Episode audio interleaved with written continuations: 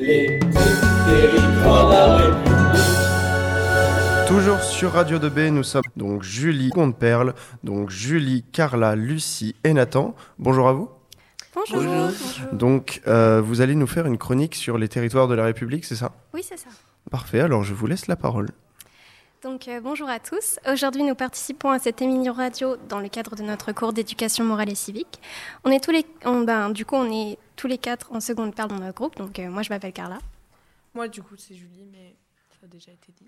Moi, c'est Lucille. Et moi, c'est Nathan. Notre professeur de MC nous a demandé de créer une émission pour la radio euh, de B. Donc, nous avons choisi de vous parler d'une problématique actuelle, les inégalités socio-spatiales. Mais en fait, c'est quoi une égalité socio-spatiale? Alors, les inégalités socio-spatiales, ce sont des événements de la vie courante qui devraient, être, les mêmes pour chaque citoyen, mais qui sont finalement différentes selon la localisation géographique ou le niveau social de chacun. Euh, maintenant que vous savez ce que c'est, euh, est-ce qu'il y a des idées d'inégalités qui vous viennent en tête? Moi, je sais qu'il y a des inégalités au niveau de l'éducation. D'accord Et pourquoi l'éducation est inégale 73%. J'ai lu que 73% des élèves défavorisés étudient dans des établissements dits classiques et ne peuvent donc pas profiter des dispositifs dans les écoles mis en place dans les écoles et collèges. Ces enfants peuvent être scolarisés dans des établissements plus favorisés, mais ils seront pénalisés. Selon la catégorie sociale des parents, l'élève auront des choix d'orientation différents et cela continue dans les études supérieures. Il y a aussi les inégalités de santé. Quelles sont les inégalités vis-à-vis de la santé? L'état des Français est plutôt bon malgré quelques inégalités. On peut les voir entre les différents groupes sociaux. Elles peuvent être en manque de matériel issu du niveau social.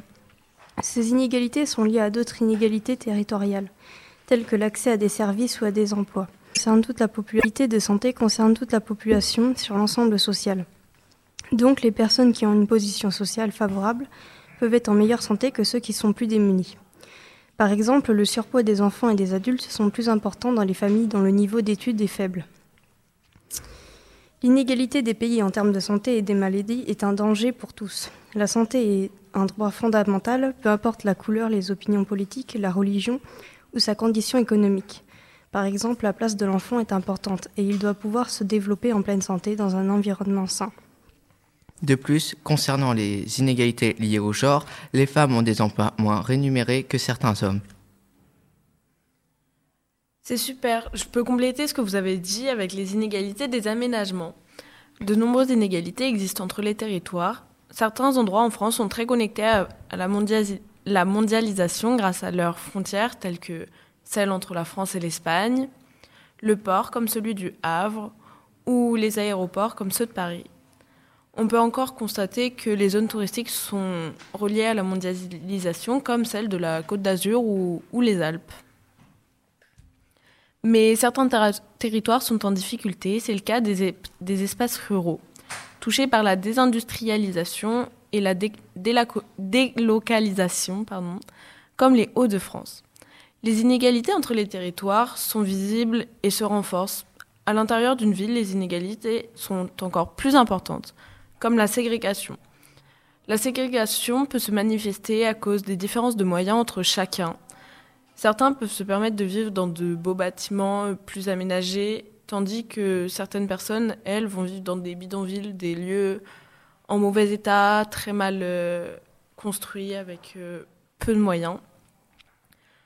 Euh, de plus, les bidonvilles sont délimités dans des zones précises, ce qui accentue la ségrégation socio-spatiale. Et le taux de pauvreté dans les zones urbaines est trois fois plus sensible à la moyenne nationale. Les quartiers où vivent ces populations sont mal desservis par les transports en commun, sont plus éloignés du centre-ville et concentrent des taux de chômage plus élevés et un fort échec scolaire. De plus, chaque région n'a pas le même budget, ce qui renforce cette inégalité. Je peux rajouter que les villes sont construites pour des hommes, des femmes, des enfants, des personnes en situation de handicap, des personnes âgées. Pourtant, comme vous pouvez le constater, ce sont presque les hommes qui les reçoivent. À l'origine, les villes ont été conçues pour des hommes riches qui avaient le temps pour leurs loisirs et pour flâner. Pourtant, suite à de nombreuses études d'aujourd'hui, ce sont les femmes qui, se déplacent le plus dans les villes à cause du travail et des obligations familiales, s'occuper des enfants, faire les courses. Les inégalités entre le public et le privé existent aussi depuis longtemps. Elles ont été dénoncées et le sont encore en permanence, mais elles n'ont aucun effet. Leurs dénonciations n'atteignent qu'un nombre très réduit de lecteurs. Nous savons que dans les services publics, le travail réalisé est en général efficace et de bonne qualité. Les salariés sont informés de leurs droits et devoirs qui sont généralement respectés. Mais il y a un manque d'innovation dans certaines activités du public. Dans un service privé, nous remarquons une innovation constante, une gestion efficace, mais aussi des conditions de travail très peu intéressantes, des droits non respectés et souvent non sus. De plus, en France, le salaire moyen dans l'administration est plus élevé que dans le secteur marchand. Il est de 2153 euros net par mois dans le public en moyenne, contre 2130 euros net dans le privé.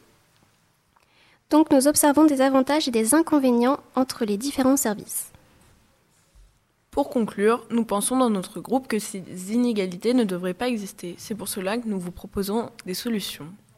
Pour les inégalités que nous avons mentionnées, une mise en place de transports en commun en zone rurale pourrait faciliter la tâche pour accéder aux surfaces de santé, d'éducation, commerciale. On pourrait construire de nouveaux bâtiments moins chers pour les familles défavorisées. Ou alors, pour les anciens bâtiments industriels, le reconvertir permet une seconde vie. C'est probablement en appliquant ces résolutions que les inégalités socio-spatiales disparaîtront petit à petit. Merci de nous avoir écoutés et nous vous souhaitons une bonne journée. Bonne journée. Eh bien, merci à vous pour cette émission très intéressante et très constructive.